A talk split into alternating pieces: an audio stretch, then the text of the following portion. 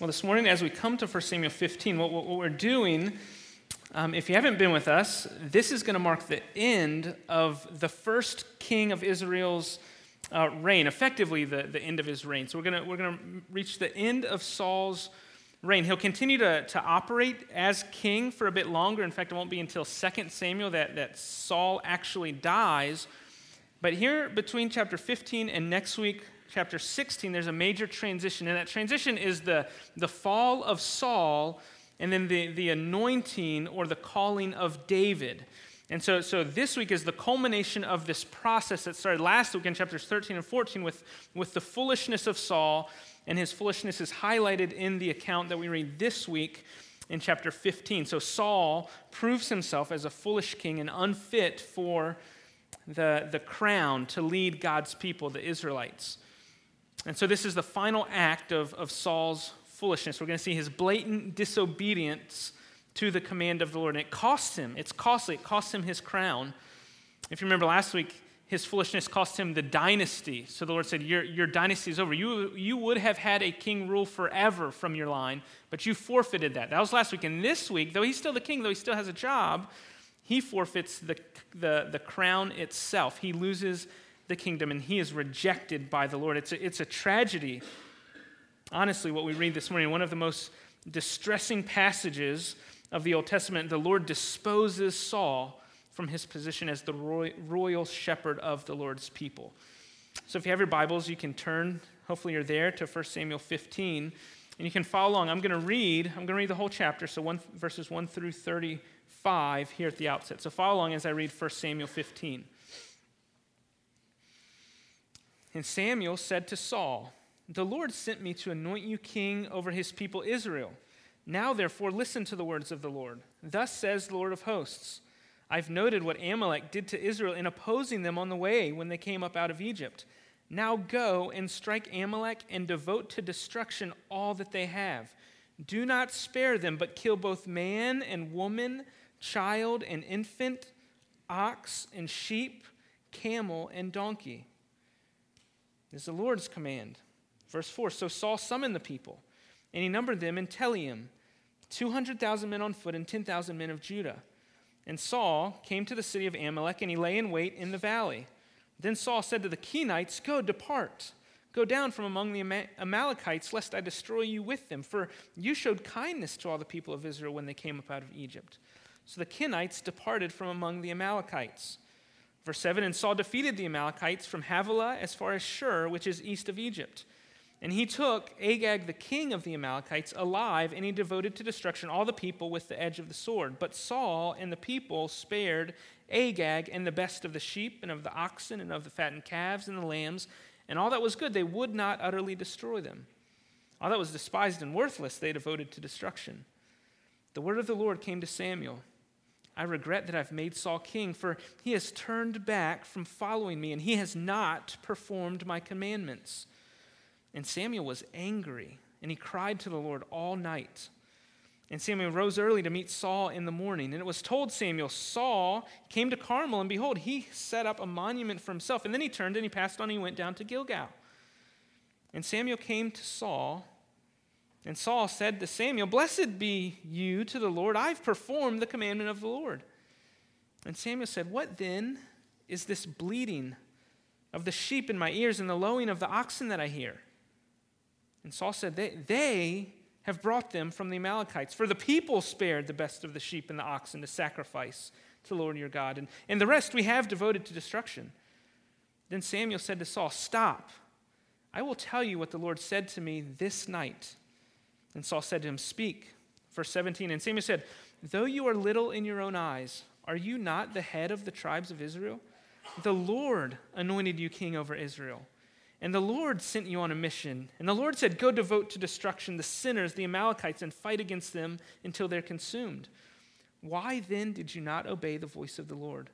Why did you pounce on the spoil and do what is evil in the sight of the Lord?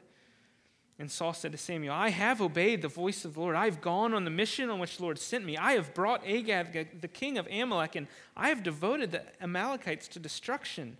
But the people took of the spoil, sheep and oxen, the best of the things devoted to destruction, to sacrifice to the Lord your God in Gilgal. And Samuel said, Has the Lord as great delight in burnt offering and sacrifices as in obeying the voice of the Lord? Behold, to obey is better than sacrifice, to listen better than the fat of rams. For rebellion is as the sin of divination, and presumption is as iniquity and idolatry. Because you have rejected the word of the Lord, Saul, he has also rejected you from being king.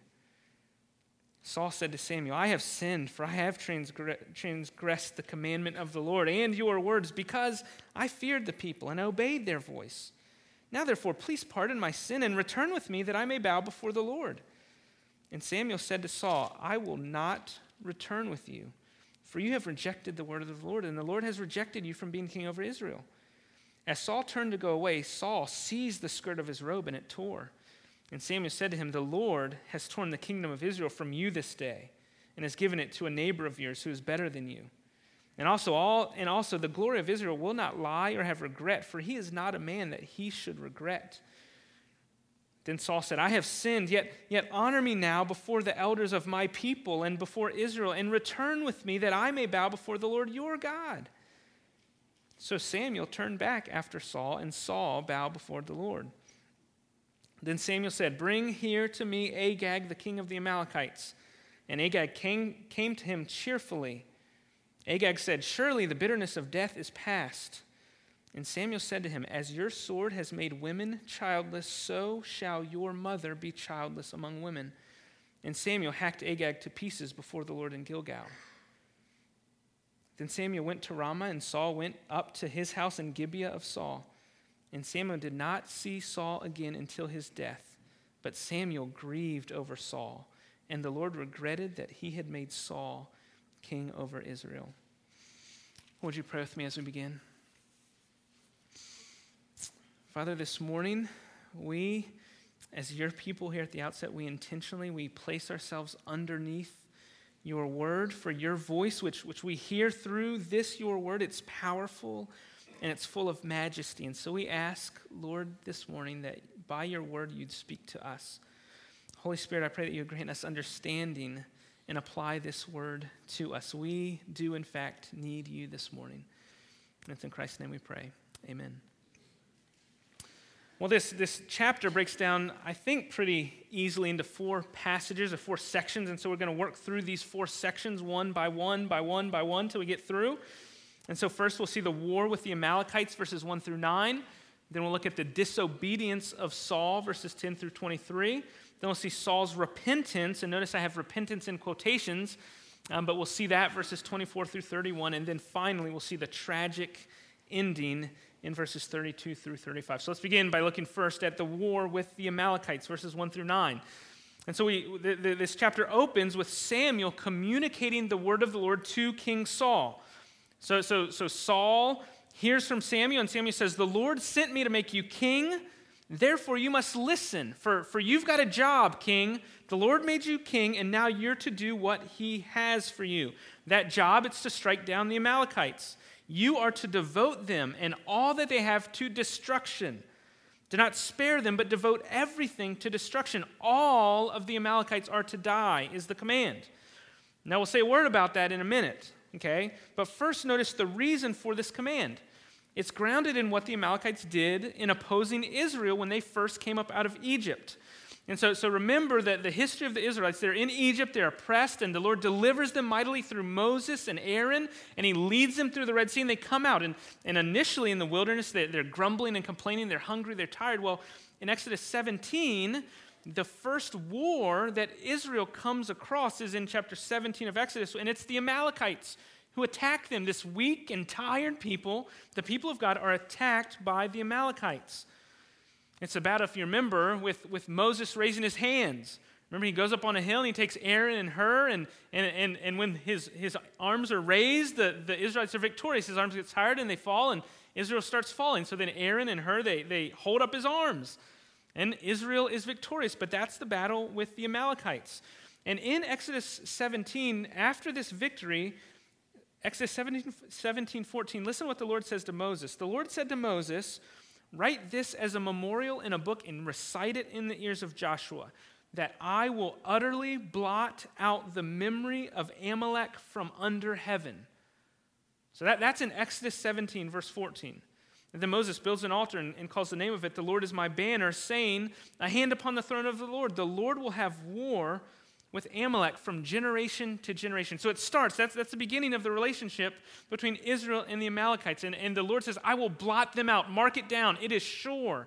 It's going to happen because of what they did to my people in coming out of Egypt. And so the Amalekites, their reputation that started here continues to be a part of the history of the Israelites. Amalek was a, a people deeply and consistently set against God and his people. Hostilities from Amalek continued. So, so the Israel, they eventually get into the promised land, Canaan under Joshua, and the Amalekites continue to be, to, to be a, a, an obstacle to them, an, an oppressor, a, a potential conqueror of them. And so as, they, as they're getting ready to go into the land, so you can write this, this passage down, Deuteronomy 25, 17. They're getting ready to go into the land, and in Deuteronomy 25, listen to what Moses says. Before they enter the land, here's what he says Remember what Amalek did to you on the way as you came up out of Egypt, how he attacked you on the way when you were faint and weary, and he cut off your tail and those who were lagging behind you. And he did not fear God. Therefore, remember this, Israel, when the Lord your God has given you rest from all your enemies around you in the land that the Lord is giving to you as an inheritance, when you get in this promised land, you shall blot out the memory of Amalek from under heaven. You shall not forget. Okay, that's Deuteronomy 25, 17 through 19, I think it is. And so there in Deuteronomy 25, we get a little more background. They attacked a faint and a weary people, they didn't fear God. And so in the time of Samuel and Saul, the Amalekites haven't changed. They were still enemies. Agag and the Amalekites had persisted as enemies of Israel, and more importantly, enemies of the Lord Himself. And so here in 1 Samuel 15, the Lord's plan Right now, there's a king. Rest has been established. They're in the land. Now they have a king, and his plan for the king of Israel to carry out is to blot out the Amalekites. So it's a continuation of a promise made all the way back in the Exodus. And so the word of the Lord comes to Samuel, and Samuel commands Saul carry out this war, this total destruction. Write down uh, also Deuteronomy 20. The, these are where stipulations are given for this type of war. This is not the only place in the Bible where God calls for this total destruction. Jericho is, is another instance. But when the Lord calls the Israelites to this, and we're going to say a, a, bit about this in a minute, but when this happens, Exodus, or Deuteronomy, Deuteronomy 20, I think it's verse 15 and following, but, but the stipulation is very clear. This is not for the Israelites to benefit from this destruction. Right? You're to destroy everything and take no spoils. This is not for you. This is to totally destroy them. It's the Lord's divine. I mean, this, this is the, the, the nations that, that receive the strictest divine vengeance, judgment. It is the Lord's judgment on these people when this happens. And so the Lord, in his judgment, is wiping out the Amalekites. And so the task is Saul's to lead the Israelites to complete, to devote to destruction the Amalekites. And so he receives the task. Saul gets the Israelites ready for war. Notice that there's this, this hiccup or, or this delay where, where those who had, had dealt kindly with the Israelites, the Kenites, happened to be there, and, and, and Saul says, You guys better run. So I, I think that's, that's God's grace, and that, that, wait a minute, you guys, you were kind to us. We haven't forgotten that either. So, so run away. So the Kenites, the Kenites, they run away, they flee, and then in verse 7, Saul and the Israelites, they defeat the Amalekites. And Samuel devotes to destruction all of them except one person, except the king, Agag. He's spared. So Saul spares the king. And the verse 9 tells us that they also spared the best of the sheep and of the oxen, of the fattened calves, and of the lambs. This is selective destruction. All that was good, they would not utterly destroy. Okay, you can benefit me. Oh, oh, oh okay, put that in the keep pile. But all that's worthless and despised, okay, yeah, that, that's fine. No, no need for that. Destroy it. So it's selective. You see the criteria of, of, of Saul and the Israelites? If it can benefit us, keep it. Don't, don't, don't destroy it. If it's worth this, go ahead. Certainly, this would have been common practice. This would have been common for, for any king to do. This was normal. But this is not what Saul had been commanded to do. The destruction of the Amalekites was not about what Saul and the Israelites could gain, it was the Lord judging the Amalekites for their evil.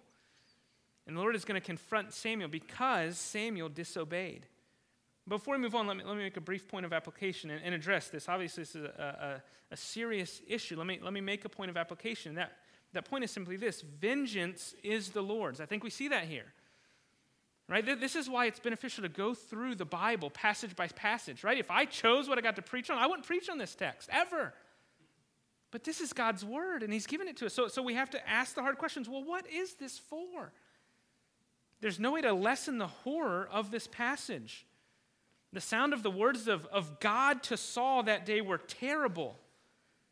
Moments like this in the Old Testament must not be avoided. Right? They must not also, they must not be lifted out of context and caricatured either. We have to be careful not to measure these types of events by these our modern moral categories, right? And, and judge the Lord as, a, oh, this is genocide or this is ethnic cleansing. But to label it as such is to disregard what the Bible itself says about it. The Bible's own evaluation of this event, the Lord has always and will always be the judge of the earth. That, that's who He is, and He does what is just and right. And so we have to recognize the difficulty of understanding this, but we also have to recognize that justice was served.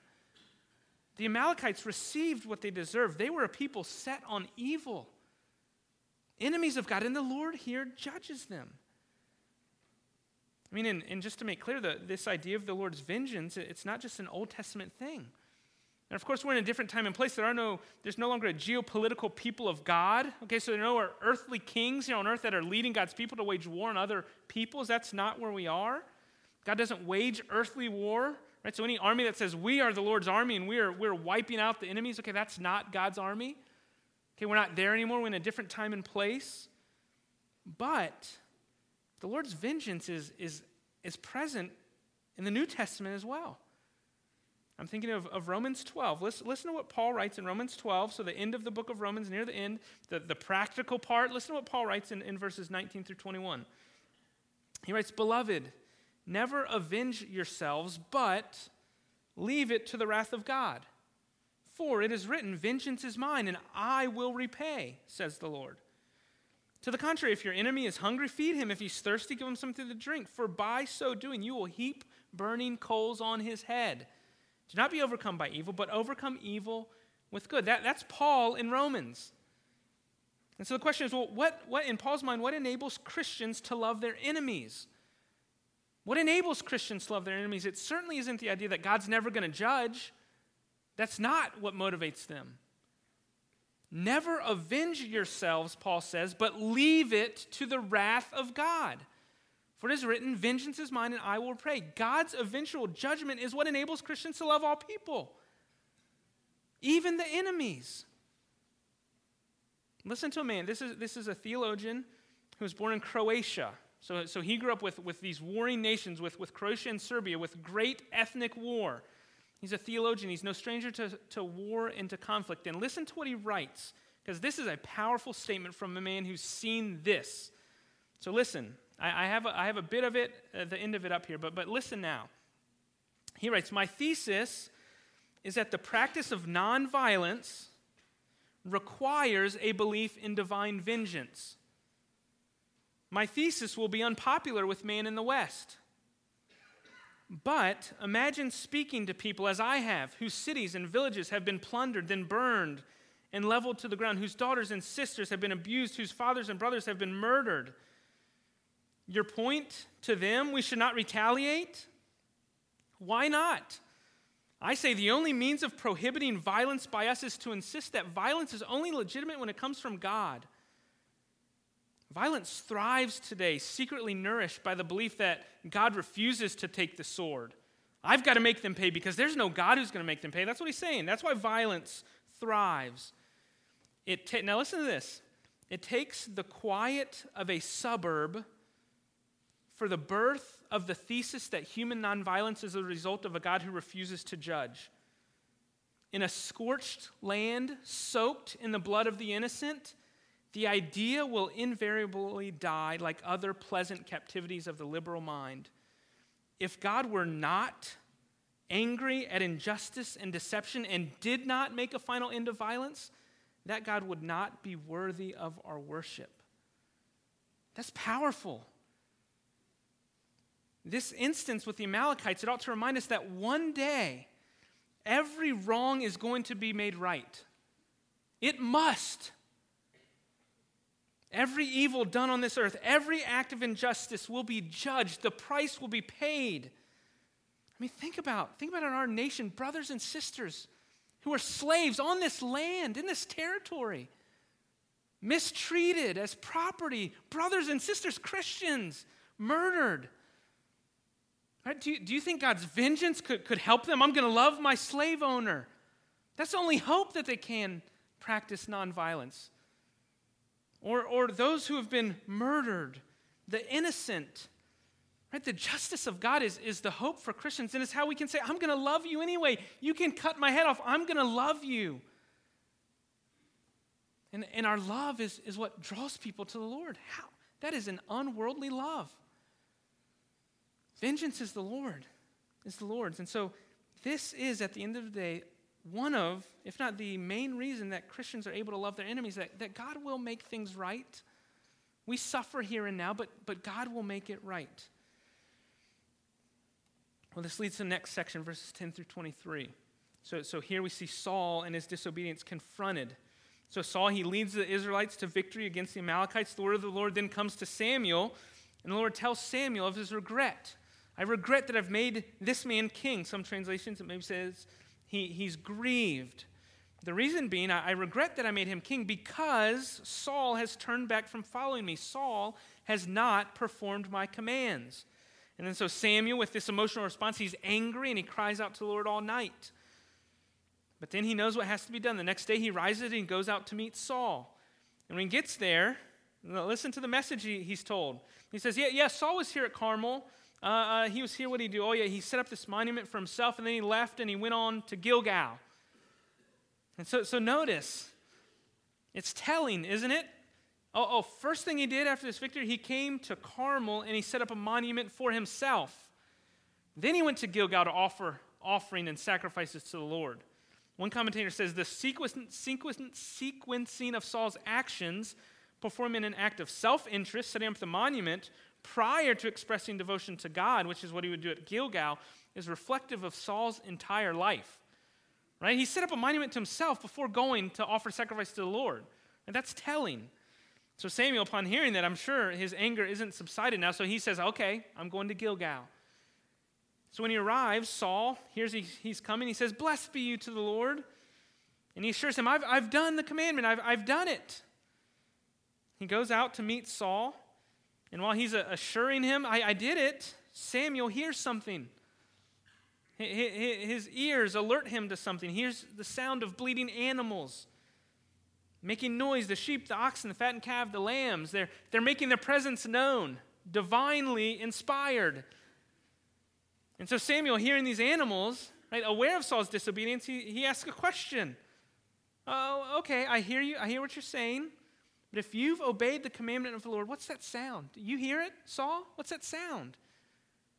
How come I hear oxen? How come I hear farm animals? In other words, Samuel or Saul, I hear you saying one thing, but I hear another thing from the animals. The animals are telling me something than what you're telling me. And then Saul, realizing this point, begins the process of excusing himself. Do you see verse 15? He says, They, they've brought the animals. The, the, the, people spared the best of the sheep and the oxen as sacrifice to the Lord. They, they did it, it was them. We devoted to destruction. That's what we did, but they kept the animals, he says. Saul excuses himself. Notice he, he rationalizes the disobedience, doesn't he? Uh, the, the, the, best were spared only in order to offer as a sacrifice to the Lord. Yeah, that's why we kept it. We, we just wanted to offer it as sacrifice. I mean, why, why not give the best to the Lord? He desires sacrifice, doesn't he? Why waste all these good animals that we just got? And so Samuel, upon hearing, having enough of these contorted reasons and excuse making, Samuel says, Stop. Just stop.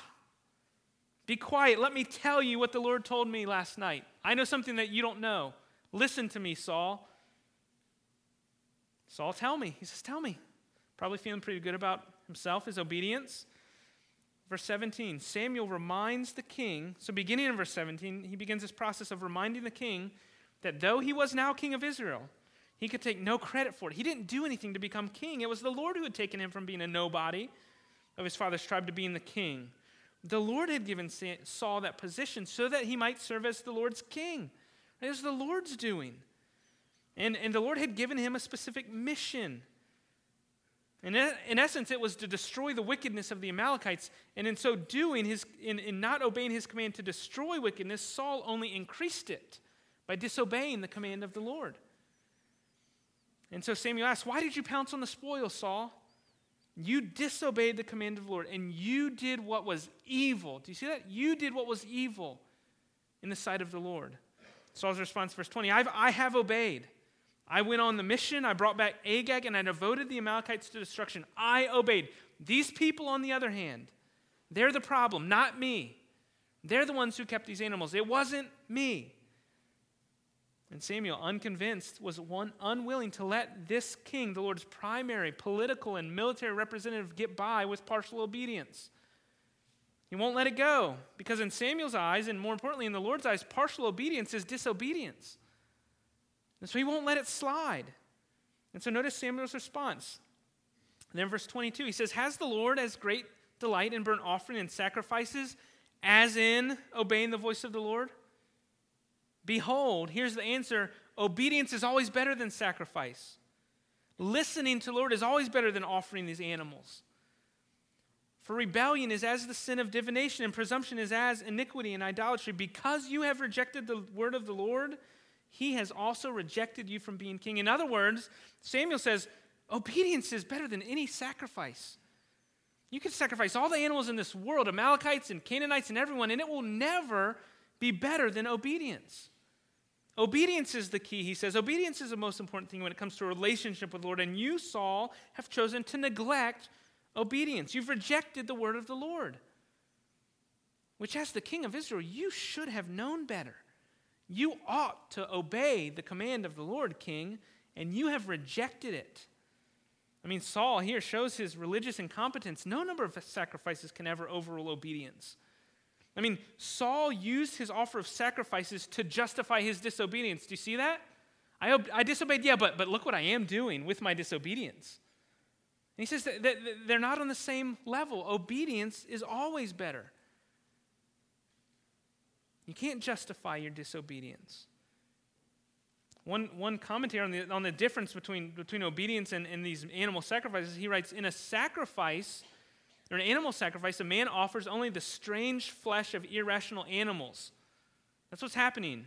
Whereas in obedience, he offers his own will, which is rational or spiritual worship. There's a difference. And God calls to the latter. And so Samuel closes his charge in verse 23, showing the severity. I mean, he, he says that what you've done, Saul, is comparable or at least categorically equal with the sins of divination and idolatry. Though externally it appears like Saul is doing okay, oh, he spared some stuff to give to the Lord. Okay, that's fine, great. He, he's worshiping the Lord.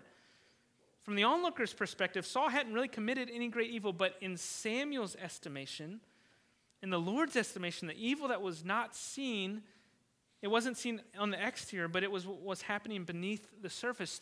Saul had rejected the Lord. He'd rebelled against him, just like the idolaters. That's what he says. He compares it. This is like idolatry. You've rejected the Lord. Saul had taken upon himself to alter the commandment of the Lord. I know what he said, but, but this is probably what he meant. Saul had supplanted the Lord's authority with his own. Yeah, I know what the Lord said, but, but this is what I'm going to do. And on the most basic level, Saul had rejected the Lord. And for that, as a result, Saul had been rejected by God. It was over. Saul's fate as king had been sealed, which leads us to 24 through 31, the, the repentance of Saul. And so, upon hearing the, Lord's verdict from the prophet Samuel, Saul begins this process uh, of recognizing what he's done, and, and I think he's recognizing what, what he's actually lost, what it's cost him, his disobedience. And he eventually comes around to confessing. He says, I've sinned. I've transgressed the commandment of the Lord, which, by the way, this is the right thing for Saul to say here. And that's the right thing for him to say. He seems to have heard the charge accurately, and he seems to have accepted his fault. I've sinned, you're right, Samuel. And the reason Saul gives for his sin, for his disobedience, he says, I, fear, I feared people instead of the Lord. I, it was misplaced fear. I, I, did what they said instead of what you said, which certainly is possible. I, I don't buy it. I, think he's still just trying, trying to resolve the, the issue. He's trying to excuse himself. I mean, after all, he's the king. Who has authority over him? And if someone says, no, no, no, don't, you do this instead of that, who is the king to say, well, I'm, I'm afraid of you? So, but, but maybe he's serious, maybe he's genuine. Nevertheless, as it continues, I think Saul's true colors begin to show. I've sinned and disobeyed, and he says, please forgive me and come back with me. Come back with me to, to the gathering, to the worship gathering, to where the sacrifices are be all, being offered. In other words, what Saul's saying, I'm sorry, please forgive me, and, and can we just forget about all this that's just happened? Let's just go on like, like nothing happened. Accompany me. Come back with me. Let, let's go back to where the people are. And so in this request, Saul is asking Samuel to do several things that Samuel just cannot do. First, Samuel can't grant forgiveness. Right? There, there's a system for that. There are priests to that. He has to deal with the priest. So he's asking Samuel to do something he can't do. But, but most importantly, Saul is asking Samuel to accompany him back to the people. And in so doing, he's asking Samuel to act as though he were still God's chosen king. I mean, Samuel, this prophet, he is unquestionably God's prophet, God's messenger among the Israelites. And his presence with Saul, if they were to go back together, would send only one message to Israel. And that one message was that Saul was still God's chosen king. And Samuel says, I can't do that. I can't go back with you. Your reign as God's king is over. It's been forfeited. You've rejected it and you've lost it. And so he says, I, I can't go back with you. I will not return with you. You've rejected the Lord. The Lord's rejected you. I'm no longer in your service, Samuel says. In the verse 27, a powerful picture of Samuel turns to leave, and, and Saul grasps at his, at his robe and rips, it rips, and he has a piece in his hand. I'm sure both are shocked. What, what's happened? I, I've got it. They maybe lock eyes, and then Samuel says, The Lord has torn the kingdom from you just like that. You got my robe? Well, the Lord has taken the kingdom from you, and he's going to give it to someone else which we'll see next week. The kingdom is no longer yours, Saul. The Lord has decided, and, and you can't change his mind. I mean, that's what he's saying. It, it's set. He's not like a man who's going to quickly change his mind or, or repent. And, and, and cha- it's been set, it's been settled. You are not the Lord's king. And so finally, in verse 30, Saul makes one final plea, which again solidifies, I think, his true lack of repentance. He says, I've sinned, yet, even though I have, honor me now before the elders, before the elders of my people, he says. My people, and, and before Israel. Honor me before them and return with me that I may bow before the Lord your God. You see that? It's, it's my people, but it's your God, right? That, that shows a, a misunderstanding of what, what he's been called to. Don't dishonor me before my people, is what Saul is saying. It's going to be embarrassing. If I have to go back by myself without you, they'll know. They'll know that something's happened. Please, just, just come back with me. Save face. Help me save face. And what seems like a surprising response, verse 31, Samuel turns back and follows him. But it's not for the same reasons. Notice the tragic ending, verse, verse 32. When Samuel gets back with Saul, he calls for King Agag, brought before him, and King Agag, thinking he's escaped the sentence of death, he comes to Samuel cheerfully. Now, there's a footnote, probably your, maybe your translation says trembling. It, it, it's not clear what, what the, what the uh, emotion is. But what's clear is that Agag thinks his, his time, he's safe. But right there on the spot, in front of Saul and all the Israelites, Samuel kills the king. He kills King Agag. And in so doing, he completes the task that Saul was unwilling to complete. You see, the whole reason I think that Samuel returns, it's not in order to prevent Saul from facing shame and embarrassment. Instead, I think Samuel's return, if anything, heightens the shame and embarrassment because a prophet does what the king was supposed to do, but wouldn't. The very reason that he was compelled to kill the king is because the king of Israel, the leader of God's people, wouldn't do it. I mean, I can imagine conversations among the Israelites that followed. Well, why did Samuel do that? He's, he's the prophet. He's not supposed to have a sword. We have a king. Don't, didn't he know? Why didn't the king do that? Which, at the end of the day, I think is exactly the point that Samuel was wanting to convey. There's no king in Israel. At least there's no king who's set on obedience. Therefore, I had to do it because the Lord's will had to be carried out. Verse 34 Then Samuel goes to Ramah, and Saul goes up to his house. Verse 35 Samuel did not see Saul again until the day of his death. But Samuel did grieve over Saul, and the Lord regretted that he had made Saul king over Israel. So, at the close of chapter 15, Saul's reign as the Lord's king comes to an end. He's, he's going to be a placeholder, he's going to occupy the office for a while longer. But as we'll see next week, the Lord has already chosen his next king. He's going to anoint him next week. Well, let me close with, with four final applications from this. Four things I think we can, we can learn. First, I think we see something of the nature of disobedience. I mean, clearly Saul disobeys here. And so I think, I think we see in his disobedience a, a warning, a, a, precaution for us. And I think the precaution is to, to be warned of the deceitfulness of sin, to be warned of the nature of disobedience. And so, some characteristics that I think we see on display here I think we see blindness. I mean, if you read this the most gracious way possible, you might say, well, okay, Saul just didn't really think he committed sin. Right? So, so maybe he's just blind. Right? You, the, the, it's clear that he disobeyed. Maybe it's just blindness. And I think we can, we can see that, that blindness is, is the nature of sin. Disobedience always includes some sense of blindness. Sin, hear me, Christian, sin is deceptive. I mean, think about Hebrews 3.13.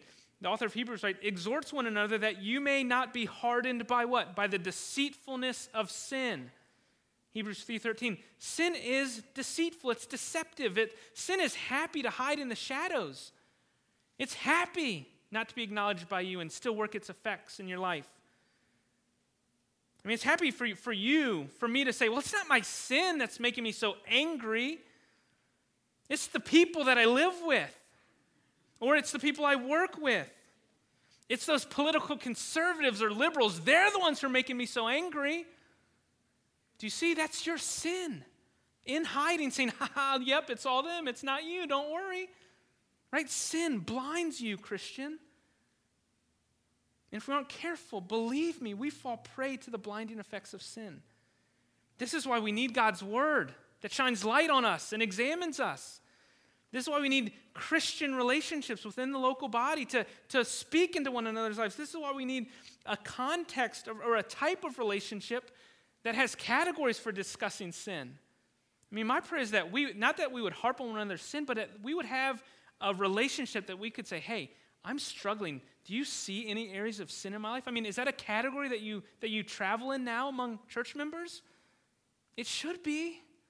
It should be because God has given us one another because you can see blind spots that I, that I may be hardened to. And if you're not loving enough to speak into my life and tell me about my sin, I'm going to go on being deceived by it. And so you haven't been saved to live this life alone. You've been given brothers and sisters, part of the local church, to help you to see where you're blind. Another characteristic or, or the nature of disobedience, we see the redefinition of disobedience. I, I think we see Saul doing this here. And his disobedience is, is just, he redefines it so that he actually obeys and doesn't disobey. As long as I change the definition, then I obey. I did what I was supposed to do, mostly. I mean, it's okay to spare the king. It's okay to spare the best of animals. I'm, I'm actually still obeying. And Samuel's point is that partial obedience is disobedience. I mean, think about a, a, a marriage relationship. Husband, how would it go over? I was faithful for 40 years. There's just one year in the middle that I, that I wasn't faithful. I still was faithful, wasn't I, wife? Right? No, that's not how it works. We have one standard, Christian. You're to be holy as your Father in heaven is holy. Your righteousness is to exceed that of the Pharisees, which was only external. Christian, you've been called to obedience. Be careful of cutting corners. Be careful of cutting corners. Another characteristic, the fear of man. I'm not going to say much here, other than to simply say, when we fear man and what people will think of us more than we fear God, we will disobey every time. Every time with misplaced fear, if I fear man over God, I'm going to choose obeying man and disobeying God every time. When push comes to shove, those who serve the Lord cannot serve the Lord while at the same time seeking the approval of man. That's what Paul says in Galatians 1. If I were a servant of man, I would know I wouldn't be a servant of God. If I were, if I were about man pleasing, I've chosen the wrong profession, is what Paul says. They don't go together. The two will diverge at some point, they must. And so, Christian, we ought to aim to live before the face of the Lord. We ought to aim to live before the audience of one and obey Him. Right? He's the one we're living before. He's the one whose, whose smile, whose, whose pleasure matters, not man. Our lives ought to be shaped, our obedience ought to be shaped and informed by living before the face of the Lord. Thirdly, the priority of obedience. I, I, think, I think we ought to take away from Saul the necessity of intentionally seeking to obey. I mean, we ought to know how to respond when we disobey, so we ought to, to know what it looks like to repent for a Christian. So if, so if you're not a Christian here, hear me say that Christians sin often. Right? I sin often. So, so I need to know how to deal with my sin, which is repentance. Okay, so we ought to know how to do that, how, how, to, how to repent.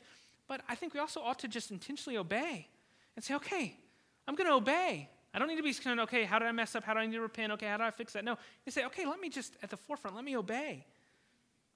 And we ought to wake up in the morning saying, okay, Lord, I want to love you and I want to love others today. I want to be intentional today.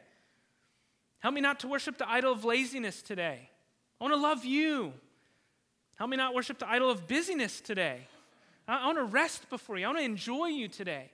I don't want to busy myself with all this other stuff. Help me to love the spouse that, that you've given me today, not, not another spouse. Help me to love you and, and love my spouse. Help me not be angry today. Help me not to use my words carelessly today. We ought to pray these ways. We ought to, we ought to think about this every day. Obedience, holiness, Christ likeness ought to be a priority. And we fall short. Please hear me say we fall short. But that doesn't change the fact that we ought to continue to, to aim for the standard.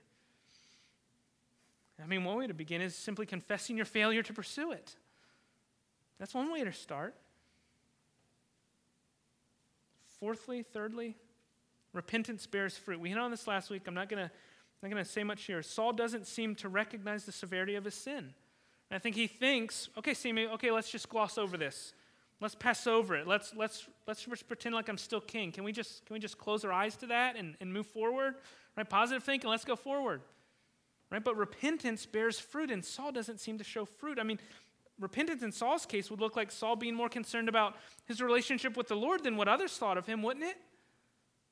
Right? He's only concerned, I don't want them to think that, I, that, I, that I've lost it. I don't want to be dishonored before them. Repentance in Saul's case would, would involve a humble recognition that the Lord's verdict was right.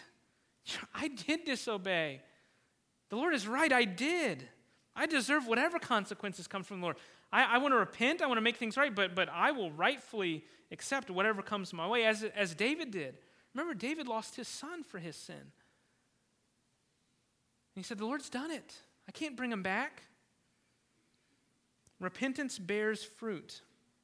That's what John tells those who come out to be baptized. He says, Bear fruit in keeping with repentance. Don't just repent, but, but actually show, prove your repentance. Then, lastly, the evaluation of the Lord. Notice the last sentence of verse 15. Notice how chapter 15 ends. And the Lord regretted that he had made Saul king over Israel. I mean, that, that's, a, that's a powerful verse. At the end of this process, the Lord evaluates Saul and the first king of Israel, and the Lord regrets that he made Saul king. He, he's grieved that he made Saul king. Samuel grieved for Saul, but the Lord regretted that he made Saul king. Now, now certainly none of us have been called to be king of Israel. Okay, in case you don't know that that position is occupied currently and will be eternally.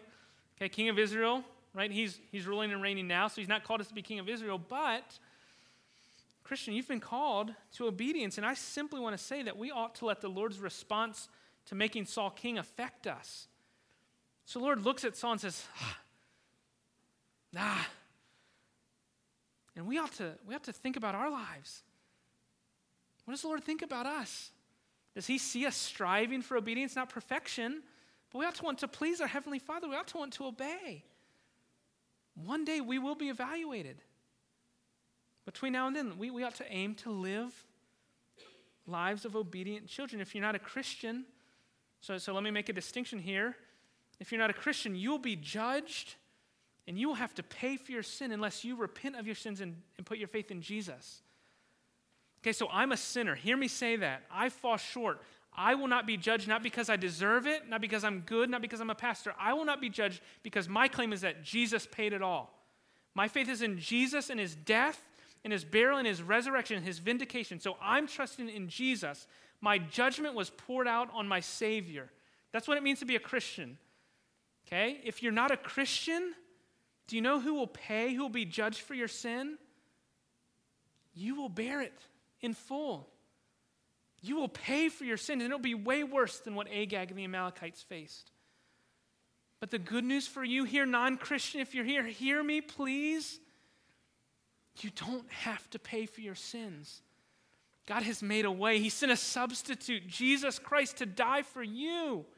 You, non Christian, wherever you are, Jesus died for you. And if you turn from your sins and put your faith in Him, your sins will be forgiven, spotless, clean, and you will be saved. Please repent today. There's hope for you in the gospel of Christ. And you can have new life, new life, born again, that will, that will exist and extend forever. Non Christian, I want you to repent. Others here, your family, people who are praying for you, want you to repent and trust in Christ that you might be with them and the Lord forever. If that's you, talk to me. We're, we're going to sing in a second. Come talk to me. Call me this week. Come stop by the office. But now's your time to respond. If you're a Christian, thank God that He sent His Son. We didn't deserve it. While we were enemies, we all deserve the judgment that's awaiting those who don't trust in Christ. But Christ has died for us, and so we have reason for rejoicing.